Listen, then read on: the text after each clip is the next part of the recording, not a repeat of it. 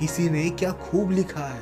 मैं तो पसंद हूँ सबको, पर जब उनको मेरी ज़रूरत होती है तब ही कभी मैं अपने हाथों के लकीरों में ना उलझा, क्योंकि मुझे पता था कि किस्मत का लिखा भी बदला जा सकता है। सिर्फ़ लगन और मेहनत होनी चाहिए। ज़िंदगी जीने के दो तरीके हैं। एक तो जो पसंद है उसे हासिल करो और दूसरा जो हासिल है, उसे तुम पसंद करना सीख लो। चीज़ों की कीमत मिलने से पहले होती है और इंसान की कीमत खोने के बाद। चाहे कसूर किसी का भी हो, लेकिन रिश्ते में आँसू हमेशा बेकसूर के ही बहते हैं।